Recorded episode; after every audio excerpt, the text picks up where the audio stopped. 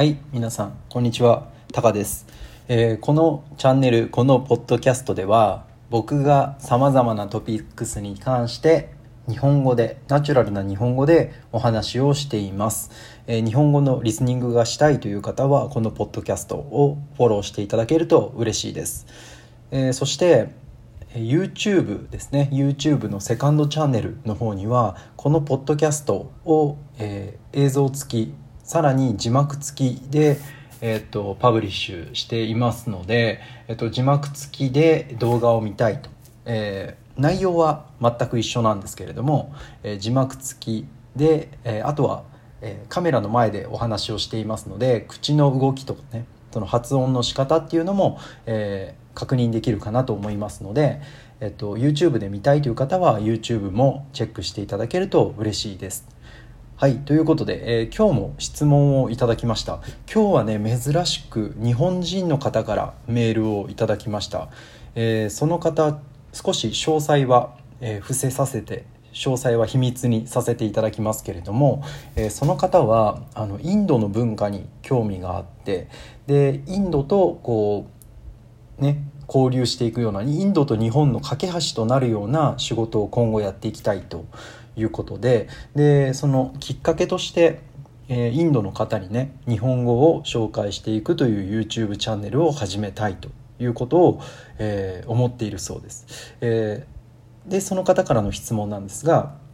えー、タカさんは、え YouTube チャンネルを始めるにあたってどのような準備をしましたか、えどのようにスタートしましたか？っていうことと、えそしてこうその方は YouTube とかこう SNS での発信っていうのが、えーちょっとこう不安な部分も非常にあると。っていうのも、えー日本人にとってはこういうふうにね僕はこうカメラの前で、えー話をしていますけれども、ま今でもねまだこうカメラに顔を出すというかこれ顔出しって日本語で言うんですけどこう顔出しで YouTube をやるっていうのはやっぱりこう個人情報のリスクも非常に大きいのでえっとね、リターンよりもリスクの方が大きいんじゃないかっていう不安がどうしてもありますよね。でその方も、えっと、顔出しで、まあ、日本語を教えていくのであれば顔出ししていくっていうのが、えーいいんじゃないかって思っているんだけどどうしてもそのヘイトコメントとか、えーまあ、そういうこう強い圧力に関関してすごくこう不安があるっていうことをおっしゃってました。でそのヘイトコメントですね。具体的にはそのヘイトメッセージに関してタカさんはどのように対処されていますかっていうことを、えーお聞きになられていました、まあ、メールなんですけどね。ということでありがとうございます。えっとまずですね僕の場合は YouTube チャンネルを始めようって思ったのはその何か準備をしたわけでもないしえっとうん。こういうコンテンツを作りたいと思って始めたわけじゃないんですよね。これは僕のこうチャンネルメインチャンネルの方でも何回もお話をしていますけれども僕は別に日本語を教えたいとか日本語の先生になりたいと思って始めたわけではなくって僕はちょうど大学を卒業して、えっと、卒業が決まってね、えーもうこう論文も全て出してしまってやることがなくなったので、えっと、英語の勉強をしたいなというふうに思って英語を毎日話すためには何をしたらいいんだろうって考えた時にあこれは YouTube で毎日ね毎日じゃないけどこうカメラの前でひたすら英語を喋れば英語が話せるようになるんじゃないかと思ってただ僕は、えーまあ、その英語を話すために日本語を、えー教えるようになったっていう感じですね。うんあのまあ、それでも今はたくさんの方がねこういろんな質問をくれて、まあ、日本僕が日本語を教えて教えることによってありがとうって言ってもらえることがあるのであ今でも継続して日本語を教えているっていう感じなんですけれども、えー必要があればそのラーメン屋の紹介だってするし必要があれば日本語以外にもねその Google マップとかを使って、えー皆さんが行きたいところってこんなところなんだよっていうような紹介も、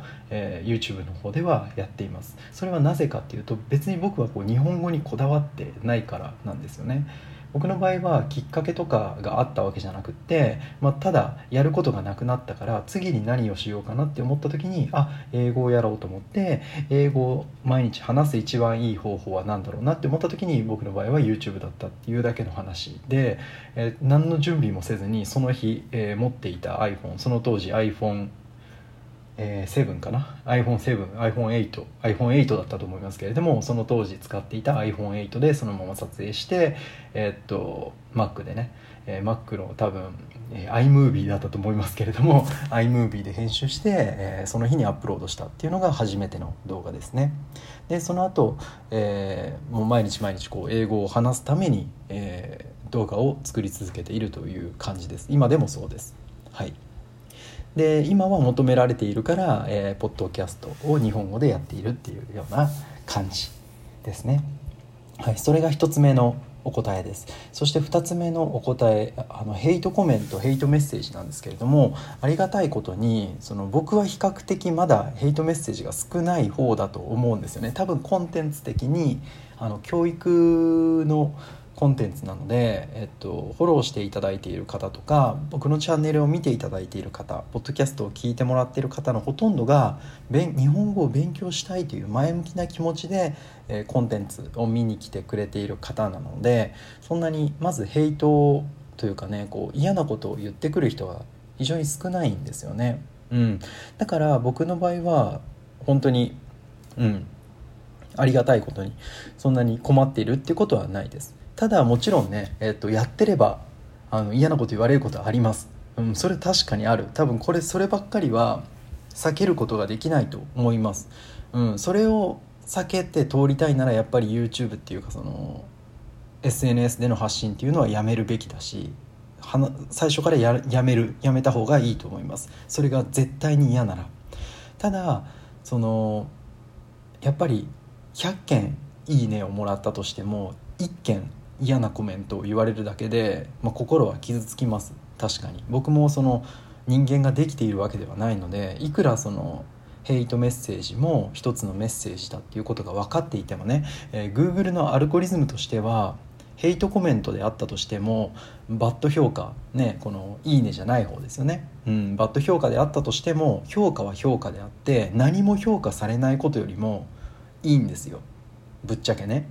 そうその「いいね」が100件あるよりも90件「いいね」で10件バット。まあ、多分ねこっちの方がいいと思いますね。全部100全部「いいね」っていう動画よりも数件でもバットがついているっていうコンテンツの方が、えー、おそらく動画としての質は高いんだと思います。それはなぜかというとフォロワー以外の人も見てくれているから。自分のフォロワーの方っていうのはほとんど、えー、僕のコンテンツを知ってくれている方であって僕がどういう動画を出すのかっていうことを事前にある程度分かっている人。だからそういう人たちはいいねをくれるんですけれども YouTuber としてやっていくためにはフォロワー以外の方にもやっぱりリーチしていかなくてはいけないんですよね。うん、だからフォロワー以外の方にリーチしていくためにはある程度そのバッド評価というか、えー、まあ、嫌なコメントというものも、えー、覚悟しなければいけないと思います。はい、で僕の場合なんですけれども嫌なコメントが来たらやっぱり落ち込むっていうか嫌ですよね。うわ嫌だなって思いますよ。それ嫌だなって思うけどでもそこまでなんですよね。正直気にしないっていう全く気にしないわけじゃないけどうん、気にしないっていうのがまず一つですねそんなにね,、まあね、僕は悩んだことはないですねただねただあの自分のメンバーの方自分のフォローしてもらってる方毎日僕の